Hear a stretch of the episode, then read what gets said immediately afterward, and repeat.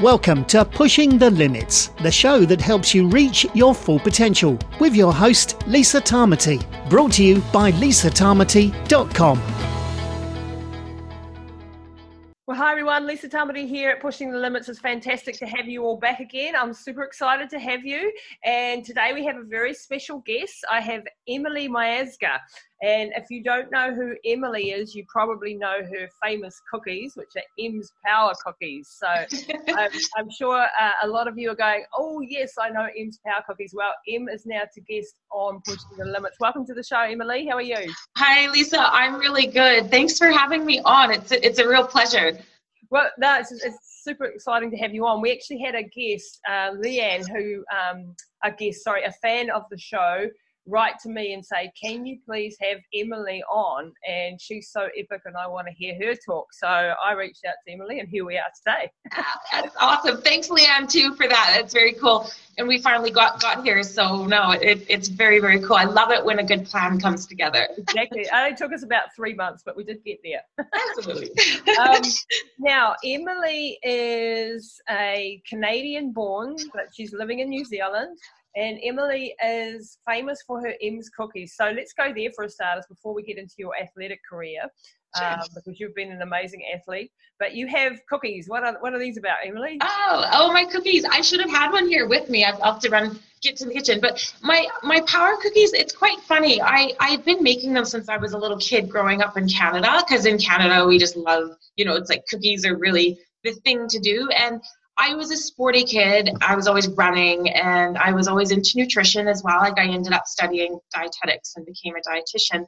Mm-hmm. Um, but when I came to New Zealand, I was I was traveling and I ended up here for coast to coast. And I what I do, this is just kind of how I roll, is I would stay at friends' houses and I'd make them my power cookies as a as a thank you. Yeah. You know, or or I'd give them to the guys at the bike shop to bribe them, you know, to like help me out with stuff. it always works a treat. Um, and in the back of my mind, I had always wanted to start my own business. And I didn't, I, I decided I wanted to stay in New Zealand. I didn't want to go back to work in a clinical dietetic setting. Mm-hmm. And so I actually brought Power Cookies to Robin Judkins, the, the director, the creator of the Coast to Coast. And wow. Yeah, so after my first Coast to Coast in 2004, I went and saw Judgey and I brought him cookies. And I'm like, hey, I'm thinking of starting a business and selling these cookies because you know, everyone like has always said they're so good and I should sell them. So, so I, I basically just started the business. And um, it's it's a nice i always loved giving them to people and to share them with people. And so that was like a real drive behind wanting to do it. Plus of course you know having my own business and yeah. and, and doing my own thing because the products they just they really they just really work. And so what what the actual power cookies are is they're just made from ingredients that you know you'd probably find in in most pantries you know? Um, rolled oats um, the phone. Typical bloody phone ringing in the background. I know. Oh, I probably should. I should probably put mine on on airplane mode while while we're here. Um, just ignore it. Carry on. and so, but they just have like like rolled oats as the base ingredient, dried fruit, real dark chocolate, um, a bit of brown sugar, a bit of rice syrup, um, nuts. Um, I use peanut butter and my peanut chocolate bomb, but just natural ingredients. And yep. I think the reason why they work so well is because, well, they're, they're yummy, they taste really good, and they're really easy to eat and digest, and they just don't, especially when you're racing or doing something hard, they just don't upset your stomach. Mm-hmm. And, and I think it's because, like, I don't use compound chocolates, I don't use um, processed oils, there's no palm oil, I don't add all these protein powders like soy protein isolate and um, you know whey are protein. Bad, are they? So so yeah, let's go into that a little bit. So soy yeah. protein isolate. No, when I read that on the packet, it means not much to me. Yeah. Why is that a bad thing? Um, I just don't think, and this is just my sort of anecdotal um, feeling, I guess. Um, I, you know, it's it's not a, you know a real like dietetic thing but i just think your your body when it's under the pump it yep. just can't digest those types of foods. They're not real foods. So they're processed in a way that it's just... it's yeah it's processed and it's concentrated. It's kind of like when people try to race and they they just try to only consume gels. Oh terrible. Like, i like, hate gels. Yeah, I know. Like gels have their place. Like if, if you're if you if you need them in an emergency, or like for example in the coast to coast mountain run, I use gels because they're convenient. They they work for that specific purpose. But to fuel a whole Ironman or a whole ultra or whatever on just gels, you're just going to end up with major tummy problems. Yeah.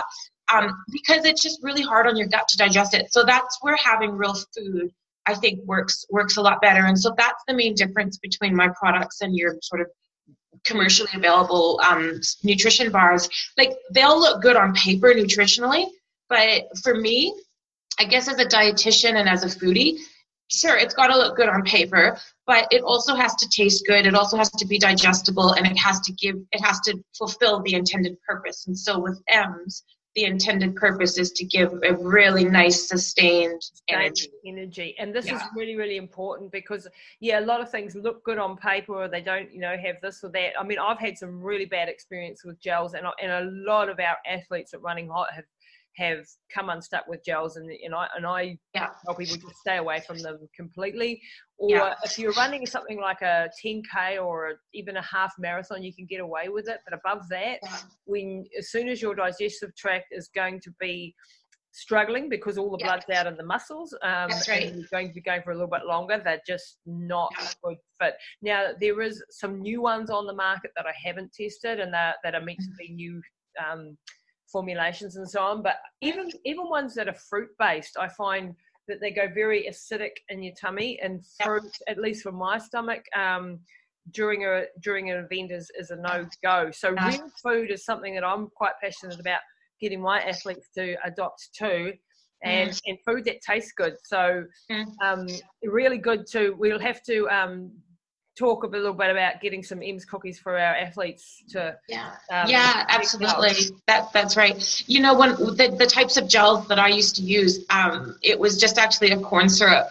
Yeah gel it was a it, yeah, but it but it was better than the glucose and the um the maltodextrin ones. Like a lot of them have that maltodextrin, which is just like eating trying to consume paint paint stripper and it's just like oh my gosh they like yeah. i said gels do have their place but um you need to but put not, your phone on airplane mode. Yeah not not not not in a race. And god we've got this bloody fight i don't know who it is that's trying to get me but somebody's trying to get me. Um, hi. Put them, you can answer it and put them on the podcast. Yeah no um yeah it's um it's my business partner Neil. So everybody just blame Neil for ringing me in the middle yeah, of a podcast. Um, and it happens every week, sort of things. But I think my listeners sort of um, uh, get it that we've got life going on. Um, so. Emily, now I want to change tact and I want to talk a little bit about your sporting career. We've yep. touched on the fact that you did coast to coast. Now, you didn't just do coast to coast.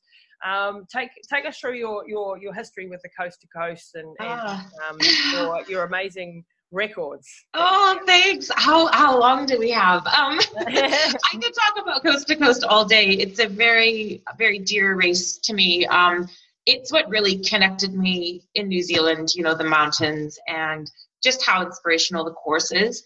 Um, yep.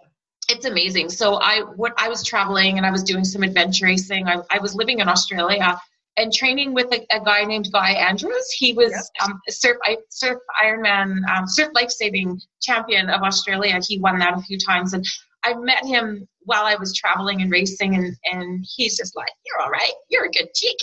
Do you want to race?" And I'm like, "Yeah."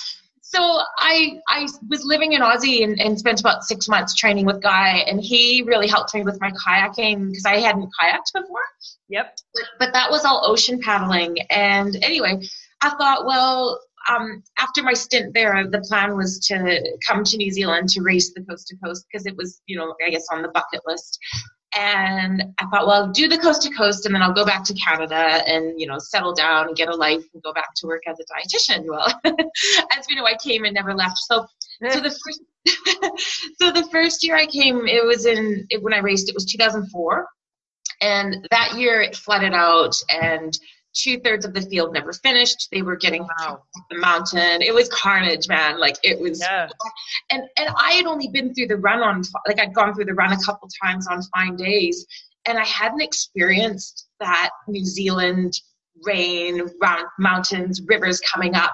I, I had no concept. I grew up in the prairies in Saskatchewan, like where kind of stuff just doesn't happen. And so I remember going up through Goat Pass and it was just like a torrent of water coming down and we're clambering over, you know, using the trees to get up and like skirting these like waterfalls. It was gnarly.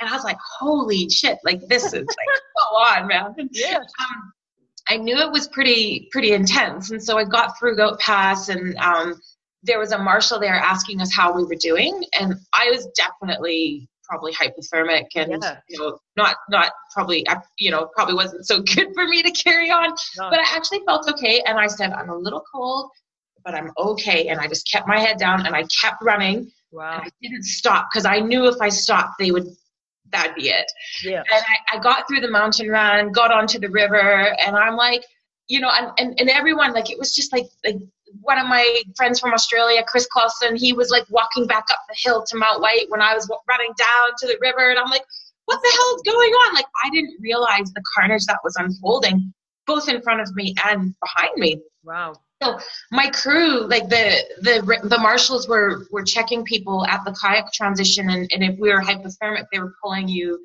off and not letting you get on the water. Yep. If I was able to sneak through. and my crew like put me in the boat and they're like, "Oh, you'll be fine." And off I went.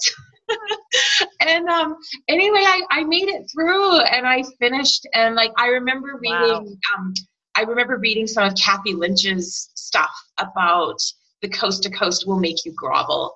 And Kathy Lynch, for those of you who don't know Kathy Lynch, she's probably one of the toughest athletes, full stop, you know, on the planet. She's amazing. I've never met Kathy, but she's one of my your inspirations. Yeah. And I just remember her like on that final ride about groveling, and as a I had like the the whisper on the final ride because I was completely. I was oh my god! And when I got to the finish line, I just said, "There is no need to ever do that again." and then like two days later, I'm at the pub with my buddy Lynn, and I'm just like, you know, my he's my kayak sponsor, and he's been with me from the start, helping me. I love Lenny, and um, you know you can start conspiring again for the next the next yeah. year. And and at the time i was being coached by michael jacks um, in wellington and he just emailed me and said hey i reckon you can win this race. And um, so he coached me through and and we got there in um, 2005 i actually had um, a pretty good race in 2005 i came third again. Um, but i was recovering from knee surgery and i was still getting used to the course and then 2006 was a major step up for me because I upgraded my kayak and actually learned how to really paddle that river and I really started to master that river and I also I think I had a shift as well in I guess my mental approach. Yep. When I first started, it was about, you know, oh, I'm going to come smash the coast to coast and it was very ego driven and like I was out to prove something. Yeah. And then it started to transition into more um, introspection, learning what was it that was driving me, why was I wanting to do this, and feeling more gratitude. And, and what was driving you, do you think, now when you look back? Um, I think well in the beginning it was i i it went hand in hand with the cookie business and I I needed to be successful in the race because I wanted I was u- literally using my racing as a testimony as a testament to my power cookies. Yeah, true. And and so that was a big driver. I wanted to actually show people how it could how it could be. Um, but I, a big driver was just the the sheer beauty of the course in New Zealand and being in the mountains.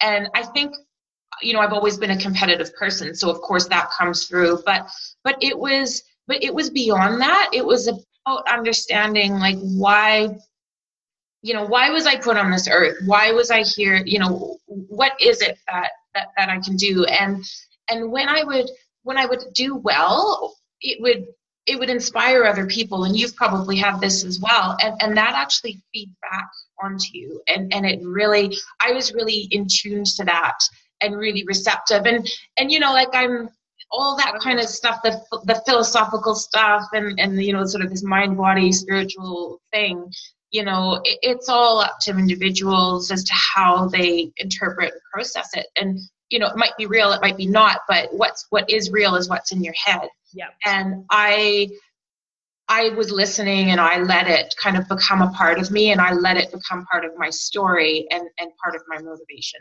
Wow. That's yeah. fantastic. So now we're at uh, where were we? 2006, 2007. So you've yeah. now you've done you've yeah. done twice.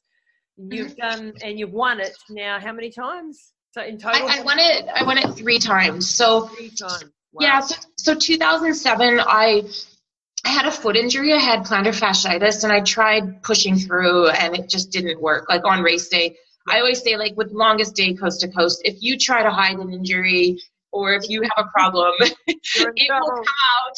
the race pulls it out of you, and it pulled it out of me at Goat Pass, and I was like, "Oh, I just can't do this." And so I pulled out of the race which was really sad but i i it was too much and it's pretty painful. and that's i mean that's racing. You when you're pushing the limits things are going to go sometimes pear-shaped. Otherwise and if it was easy everyone would be doing it you know? Exactly exactly yeah. So that year um fleur won it and she sort of popped up and and surprised people with her win. Uh, i i pulled out elina ussher one of the other top girls. She didn't have a very good race and so people were sort of speculating and saying oh you know who's this fleur and you know, kind of talking about her win and, and like it wasn't a, a worthy win because the top girls kind of dropped out, but which is just stupid. Like she had an absolutely brilliant race, and it, but like the longest day is about who manages themselves and the best. And and that day, Fleur was amazing. And um, so the next year in 2008 um, was a pretty exciting year, and, and I was really working on my mental game and I'm that year I learned a lot. So so I I ended up beating Fleur by 44 seconds that year. Wow. So, yeah, yeah. So she was leading coming off the water. I had a bad paddle. I at that point I still I wasn't eating on the water. I was just using sports drink and coke. Yep. And the river was really low and it was taking longer than I thought. And so my nutrition fell a bit short and I had to pull over and, and I had an emergency gel. So I had a gel as a backup. I normally don't use gels, um, only on the run a bit. So um, I came off the water seven minutes behind Fleur, and we still had the 70K time trial to Christchurch. Yep. And that's a lot to make up. But one thing that I was really good at um, with my racing, I sort of took a feather from Steve Gurney's hat and I mastered that final ride. Yep. Most people hated it. I loved it. I knew every inch of that ride, and I knew that I could probably ride 10 minutes quicker than any other woman. Wow. Yeah. So I like I was and, and I was very good at my energy management. And I think I think that's why I was good at coast to coast is not because I was the best runner or the best paddler or whatever cyclist. I think it's because I was really good at managing my energy. And I think the the power cookies had a lot to do with it because it yeah. gave me that sustained energy which put pushed me through. So I um I, I had to chase her. Oh, what's up? Yeah, I think that's actually one of the things that I was you know, good at too. I wasn't fast, I wasn't anything, but over the really long sort of races, yeah, it's about how do you manage your body and how yeah. do you manage your energy levels. Yeah, um, and I and I did have difficulty with digestive things, but I managed yeah. to sort of, sort of to even it, it, still be moving, you know, no matter yeah. how long it was that you were out there. Yeah. You know, my, my coach that year, I changed to um, to John Newsom in Christchurch. He's a triathlon coach, and and one of the things that he said to me, which really stuck, was when you're in these races, it's you're always going to have those low points, but it's all about when you have those low points to really minimize the losses. Mm-hmm. So I I was always open and, and, and it's like, well, if I'm having a shitty time right now, chances are my competitors are as well. Mm-hmm. And so I'm going to acknowledge it. I'm going to accept it. I'm not going to fight it, but I'm going to deal with it and I'm going to get on because before you know it, you'll probably have that next part of your you know race where oh all of a sudden i actually feel quite good. And um and so it's just a little moment in time and it passes. And so you just have to accept it that those low spots are going to happen and you just got to minimize those losses. So that was really good advice. There's a good quote that's one of my favorite quotes in the world that says this too will pass. Yes. keep that in your head when you're in the deep dark places in the race you know that yeah. it will pass as well. And, and and sometimes what and, and this is i think for new athletes who haven't experienced this before they think it's all over yeah uh, they think there's no there's no coming back from this i'm feeling so bad there is no way out i'm so cold yeah. i'm so I've lost so much energy, I'm vomiting or whatever, that there's yeah. no way back. And there very 99 times out of 100, there is a way back. and there it will pass. And if you can give your body maybe just a few minutes break or yeah. slowing down Yeah. for a little bit or walking for a bit, and then hello, you come back and you can Exactly. Exactly, it's so true, and and I think what what does help with having a bit of experience. Well, well, you can practice this without racing, but you have to work on it. Like it's it, it's really easy to sit and talk about it out, you know, um, in in in your living room, but it's another thing to actually put it into practice. And so that's where when the heat is on and you're in in that moment, having the wherewithal to kind of look at yourself objectively and Yeah. pull yourself out of it. Yes. and that was i used to joke about doing that. I used to joke about oh i'm brainwashing myself and, and we would kind of laugh because but it's kind of true. I literally was like that's how i thought of it. I was like oh i'm brainwashing myself and and um you know being able to master your mind. And so so when i was chasing fleur on that final ride and um I remember my coach, we they put me on the bike and he's just like, right, just settle in. When you're ready, drop it in the big gear and do what you know you can do. And he's like, and whatever you do, just never give up. Yep. And so on that ride was my first real experience because I'm chasing and I'm, you know, seven minutes is a lot of time to make up in a two hour ride. And I was like, well, okay, am I going to catch her? What's the split? You know, and I was going through all these scenarios and I was thinking and I was worrying about like, oh, I don't want her to win because that's just, you know, I, this is my race and I want to win this race. And then, you know, and I was thinking beyond into the future and then I was worrying about, you know, stuff that had happened in the past. And, and as I was observing in myself, as I was thinking futuristically or in the past, my energy would literally drain from my legs. Wow. But when I stopped, when I re- I realized that that was going on, um, because Oh. my I, I was working with Renzie Hanham, who's this mental Yeah, yeah. Yeah, Renzie's great, and, and he I remember him saying like when you're thinking futuristically or in the past, you you literally lose your energy. Yeah. But when you're in the present and you and I, I gave I realized that I was like right, I gave myself permission Yep. let her go. Don't worry about her. Don't worry about whether or not I'm going to win or catch her. Just like drop my elbows, relax my back, click it up a couple more gears, pull up with my heels, take a sip of my Coke. And I just focused on riding Yeah. as fast as I could.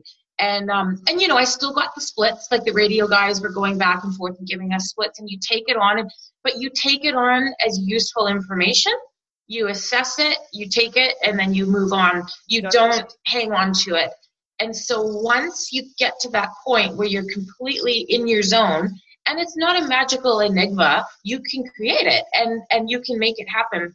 And once you're in that zone, you literally feel like superwoman. It, it was it was an amazing thing. And when I started reeling her in and when I knew I was going to catch her, and and and this is where like this energy thing really came into play because because it was such exciting racing. And, and the girl, um, Rachel Cashin, who was in third place, she was only a couple minutes behind me. Wow. She can ride a bike as well. So we were all we all finished within a, a few minutes of each other, which is really exciting racing. It's a 13 hour race. Wow. Um, but the, you could feel the energy. People were pulled over on the side of the streets like I had never seen before. Yeah. And I just the support that was out there and, and that electric energy, I could literally feel it and it really fed me because I was like I, I was I was using it to my advantage. I was taking it and, and using it. And, um, and that was a really pivotal time because it made me realize how you can actually put into practice harnessing that that mind body connection and Oh, so mastering your mind. Yeah, and, and this is something that you know I, I try and do nowadays. Whenever I'm because most of most of the time, most of us are in the future or in the past. Yeah. We're either you know held back by the crap that- that's uh, that makes up our past, Yeah. or we're, we're in the predictable future, as Dr. Joe Dispenza talks about, who's someone I follow um, very closely. And so Ah. we're, we're emotionally one way we're being pulled or the other, instead of actually being in the present and then creating our future without the baggage. Right. Um, and, and in the middle of a race, I can totally understand how that drains your energy. And Yeah. keeping, your, keeping your mind in the right place yeah. is just such a crucial piece of the puzzle, isn't it? It um, is. You Yeah. can train. You can train everything, but you have to train that mind, and Yeah. that, and then having that experience. So you managed to. So so take us over the finish line on those last couple of minutes. What was it like? When did you? Every, everybody was out on the street and, and a couple of people that I trained with and my coach and everyone it just seemed like everyone was there for me um, yeah. and i think they were there for both for all of us. Um, but i felt like they were there for me and it, it, was just electric and it was almost i remember riding through red cliffs i, I passed fleur in red cliffs and when i went by her and, and, you know she she was she was spent and i was just like i was just like ramping up. It was yeah, just yeah, like it was really crazy shift. Um, but i just remember this this feeling of the the hill, um, riding past the hill, and the people out cheering. It was like riding in an amphitheater. Wow. And it was almost like an out of body experience. Yeah, it was yeah. probably just low blood sugars, but, but it felt like that. And when I when I got across the line, I absolutely freaked out. I just lost it and I was screaming and Judgey was just like we were like, oh because I was just like, you know, I had like such exquisite focus and discipline and then to get across the line and to actually achieve you know what i had set out to do it was just like amazing like it was the it was an amazing feeling. It was like it was pretty life changing and then when when fleur crossed the line and we we high-fived it, it was I think she was really happy as well. Like obviously she didn't win, but it was an amazing second is great. it was a moment of empowerment for women in sport to see like take that boys. This is not a boring one horse race. we were power girls and we made this a freaking awesome race. Right. And, and Fleur knew it and I knew it. And it was all that moment wasn't about who won. It was about look at what look at what an awesome race we just had. It's like, yeah. I love it. That is such a, you're such a good storyteller, and I can uh, feel the emotions of it. And, and you know, having been in similar situations myself, and just going, yeah. I remember I was doing a 100k nationals running around Taupo, and I'd had a, a really bad. I'd, I'd injured my back the, the night before, or I'd actually fallen off my chair and hit my kidneys, so my kidneys were, were hurt. Oh and no! Painkillers, and at midnight we were starting at three in the morning, and at midnight I was like in agony, you know, spasms and stuff, and and oh I had goodness. to take all these painkillers, and of course, then I was completely woozy with the painkillers. And at three o'clock, I'm like, my mum had to dress me. That's how bad I was. And I'm standing on the start line at 3 a.m. with my business partner and my coach Neil, who was doing his first 100k. And yeah. it's three o'clock in the morning, and I'm like completely out of it, but going right, we're going, you know. Yeah, here we go. We're doing this. We're, we're doing this. yeah. And it was an agony. Like the first couple of hours were really, really bad and then um, and then I started falling asleep because of the painkillers, and I just kept oh.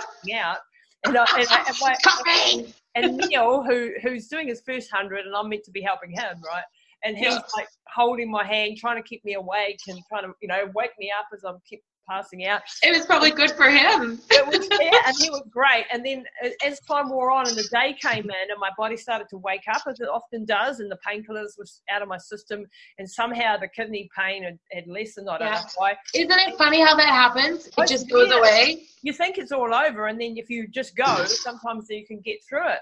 So yeah. then I was, and then we were running along, we are doing quite well, and then we got to about 70 kilometers in, and Neil started to really break down then because it was his first race doing this, and yeah. he, he was, you know, having his really deep dark moments and despair and crying, and you know, as you do, oh. and, and going along, and I'm talking to him, and we're, you know, so we've been helping each other all the way through, and then yeah. it got to about 93, 94 kilometers, and one of my crew came back and they said, the number one lady is just ahead of you um, sorry, number two. So I was in third place at the stage, and, and we reckon you can get her, you know. And yeah. and um, so I was like, oh, I've got to go. And You're I like Neil, I'm leaving you. See ya. so I said, to my, said to my mate Neil, and I usually don't like to abandon someone, especially when they've helped me through the first half. And he's, yeah. just, he's just crying and going, go, go go and go for it. I'm fine. I'm fine. I've got through. I'm, I'm fine. And so, yeah. and then I started drinking the Coca Cola, which you know, yeah. generally in life, guys don't drink Coca Cola, but on the yeah, last, only drink Coke if you're doing ultras. last phase, it was like anything goes and I was just drinking and I was just going like I like in that flow state where you see you I could see her ahead of me and I was just mowing her down like she like, was not getting away from you there is no way honey oh and, the, and the Coca-Cola I had my little cousin who was a 12 year old and he was running beside me and bringing me the Coke and stuff and going come on come on come on and I just I, I know as I, as I went past her she broke of course you know because when you yeah. just flies past you you just yeah. breaks you eh? yeah and I, I didn't want to do that to her but I wanted I know but you have to do it. It's like, I'm sorry. Like I'm when sorry, Fleur came across the line, I was like, I'm sorry, but yeah.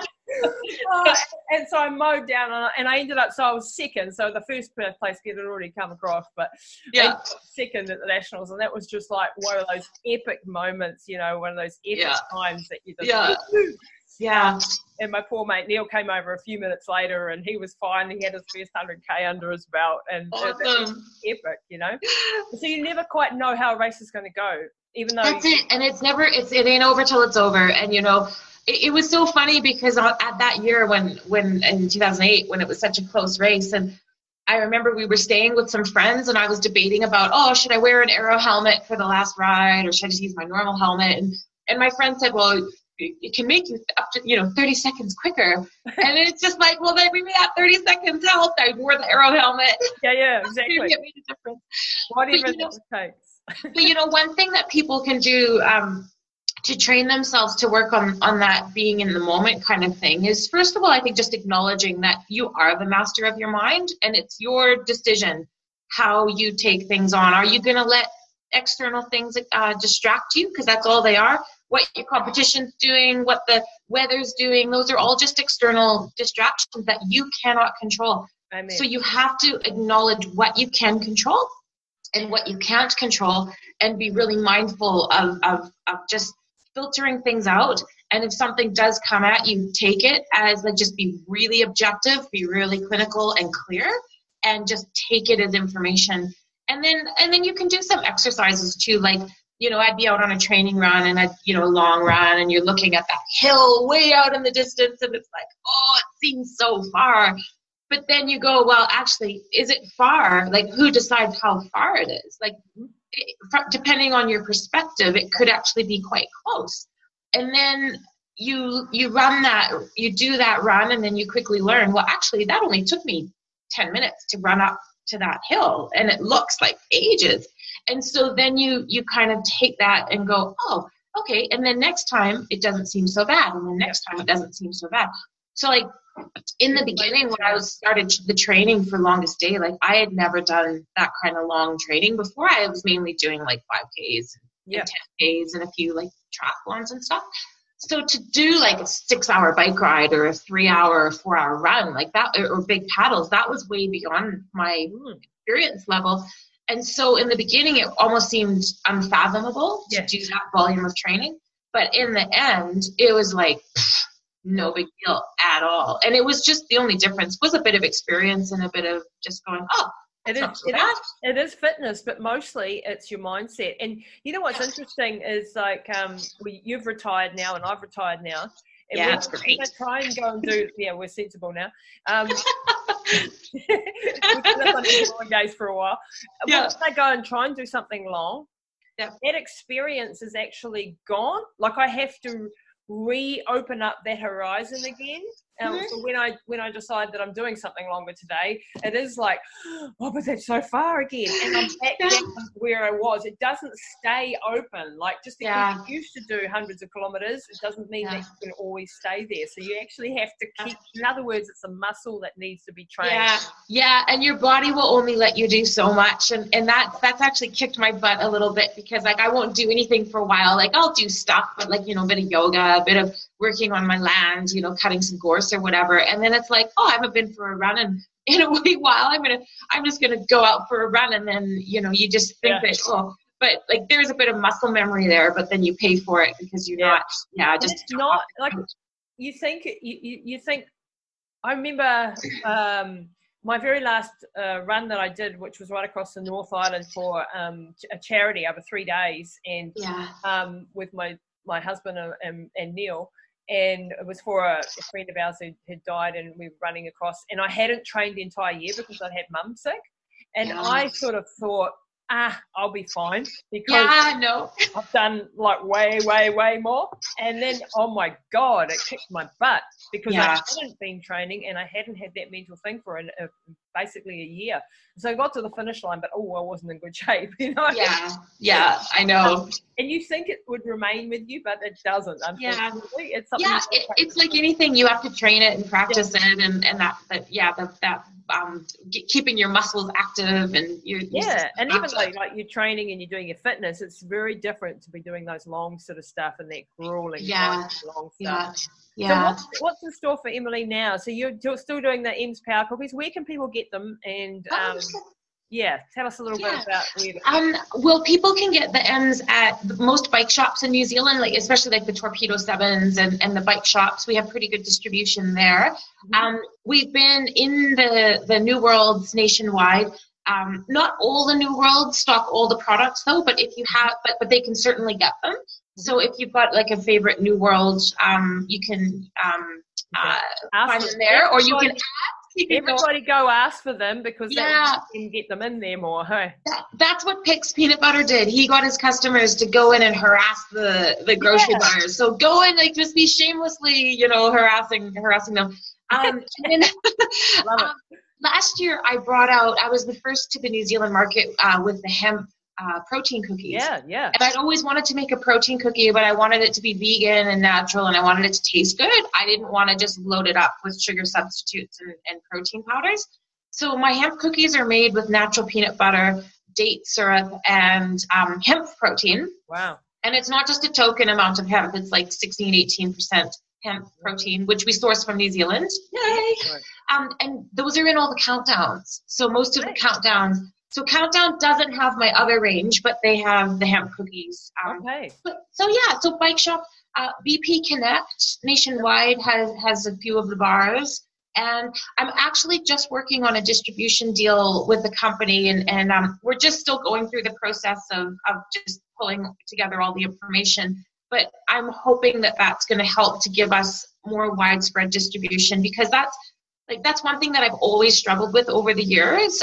Because um, we're a small company, yeah. I'm not I'm not owned by a big food conglomerate. I don't have like big marketing budgets and this kind of stuff because it's really it's really expensive to to really distribute it and service your product. Like when when I first met you, Lisa, I was doing that that in store yeah, tasting at, at yeah. yeah New World in Wellington and like to do that all over the country like obviously you can't do it yourself because you just can't be everywhere at once. Yeah. But if I were to pay somebody to do that for us, like it's thousands and thousands and thousands of dollars, and to do a sustained campaign, like it's so it, wow. it's hard. But we're but we are getting there. We're we're slowly, slowly, just just like just like a ultra or just like coast to coast. You know, you just take it, chunk it down one step at a time. I find it, I find it fascinating the whole distribution thing and the whole um, little little business because you know I'm, I'm entrepreneur too, and, and yeah. I've got the same it's a different product obviously but we've got my, my new book coming out and it's the whole same thing you have to get it to distribution you have to get it to bookstores yeah. you have to get on amazon kindle god knows whatever ebooks get it overseas yeah. Yeah get it translated into other languages, hopefully, get it into Australia and the US, and all of this sort of stuff that you have to be aware of. And yeah. no idea. Oh, oh, totally. And like for us, like little things like packaging, like like all yeah. of my packaging designs, mm. there's so much that goes into it. And and people just like I, I don't think they I don't know if they realize just no. what goes on behind the scenes and just how go to the supermarket yeah. and pick up a product and yeah, yeah. it just magically arrived there. yeah. There, there's a lot that goes into it. So yeah. so I'm looking at yeah, we want to um, hopefully get this distribution happening, and and it'll give us a little bit more like you know they'll be able to get us into more places like the Four Squares and and hopefully more of the New Worlds and, and get more ranging and countdown. So so that's what's coming up. Um, what else? So so really working on that, and then we've got our property, and so I, I'm a bit of a homebody, and I love working on my land. I love planting trees. I planted about 5,000 native trees on our property, rehabbing. Wow. So we've got bush out the back, which is be- it's absolutely beautiful. Um, but the front section, there's um, like a whole hillside, which uh, well, it's funny because it's got gorse on it, and you know, at first I was gonna just blitz all the gorse and get rid of it, but it's actually really good to stabilize the hill. But it's also um, nitrogen fixing. It's a legume. Oh wow! So it's actually really good for the soil nutritionally. Um, as a dietitian, it's yeah, yeah, yeah. uh, the gorse isn't so bad, and also too, the native. It's a good nursery plant for the natives to come through. Wow! So we've been up here for a few years now, and even in that time, I can see the natives starting to overtake the gorse. Wow! Um, but I'm still doing a lot of planting. Like um, I, I did a whole section that was quite steep, and then I've got like along our roadside that I've done Um, and it just takes a lot of maintenance and a lot of. Um, It'll keep you fit. It does keep me fit. Like if I if I do a day on the scrub cutter, I feel like I've done a big coast to coast that session. Yeah, yeah, yeah, yeah. That, so, definitely. Yeah. Um, that's that's um I, I, we're about to wrap up now but i just wanted to thank you very much for coming on the show and for sharing your wisdom because um you know it's really interesting. I i have no idea what it takes to do a coast to coast. So all i've ever done is run. I am the same thing with ultras. Like i i'm sure like i could do an ultra but i just couldn't imagine doing like a 100 or 200k oh, all at once. for you i'd say Oh, I don't know. My, my, I think my feet, I think my body's limit is about that 33K mark. I think after that, it's like, okay, that's me. yeah. Um, but yeah, it's, it's different, a different, you know, it takes different skills and disciplines. And to do something that complicated, I always look at coast to coast and go, oh, God, I'd be yeah. good at the kayak and the bike yeah. and the running and you know how much money that takes and how much yeah know, i'll put on a pair of shoes and run. I, can, I can totally get that. The, the simplicity of running is yeah. is there's a lot to be said for that. And i have to say like that is my go-to um, yeah. fitness is yeah. yoga and running because you just put on your shoes and go. There's no stuff to no gear. Yeah it's easy. Yeah it's so nice not to be fiddling around with stuff sometimes. Oh, totally, totally. Um, yeah. So, Em, any last words that you want to share? Like, if you, you know, got any young girls out there that are starting out in a career or a sporting career or, or just thinking about things, like anything that yeah. you want to yeah. think about? If there's something stressing you out, don't worry about it. Just focus on yourself, focus on what you need to do, and just don't worry about other stuff. Just you know, I used to spend a lot of energy um, wasted worrying about things I couldn't control. Yes. Like it's like eh, Len, my kayak guy. I remember one time, you know, he just, you know, we were talking about something. I was stressing about something, you know, um, unnecessarily, and Len just said, "Ah, don't worry about it. You'll be fine. You'll be fine." and and that was that was actually really good advice. So yeah, don't don't stress stuff and um, don't make mountains out of molehills and just that's right keep yeah. moving forward, eh? That's right. That's right. And just get out there and do it, and and just um, yeah, work work on your mental game. Read there's some really great stuff. Like I know you mentioned uh, Joe Dispenza. Yeah. Uh, my husband actually just mentioned him. I'm going to start getting into his stuff. Yeah. Amazing. Like the whole mind body connection and the the meditation and the power of leaving all the crap that you've got in the past behind. And yeah, it's some pretty deep stuff, but it's uh yeah work in progress yeah. it's all a work in progress. And just you know remember that you're not going to accomplish everything in a day. Like just do do what you can do within your control and, and understand your limits and just put one foot in front of the other and just go for it. Sounds brilliant awesome. So everybody go out and check out em's cookies and buy them support her. Um, what's your website em? So oh it's it's um it's powercookies.com powercookies.com that's me. Yay! Thanks so much, Lisa. That's really good. Uh, it's been lovely having you on, and, and thanks for being such a great role model. And um, yeah, we'll hopefully we'll catch up with you again soon. Okay, that sounds really good. Thanks, Lisa. Look forward to catching up with you as well. That's it this week for Pushing the Limits. Be sure to rate, review, and share with your friends. And head over and visit Lisa and her team at lisatamati.com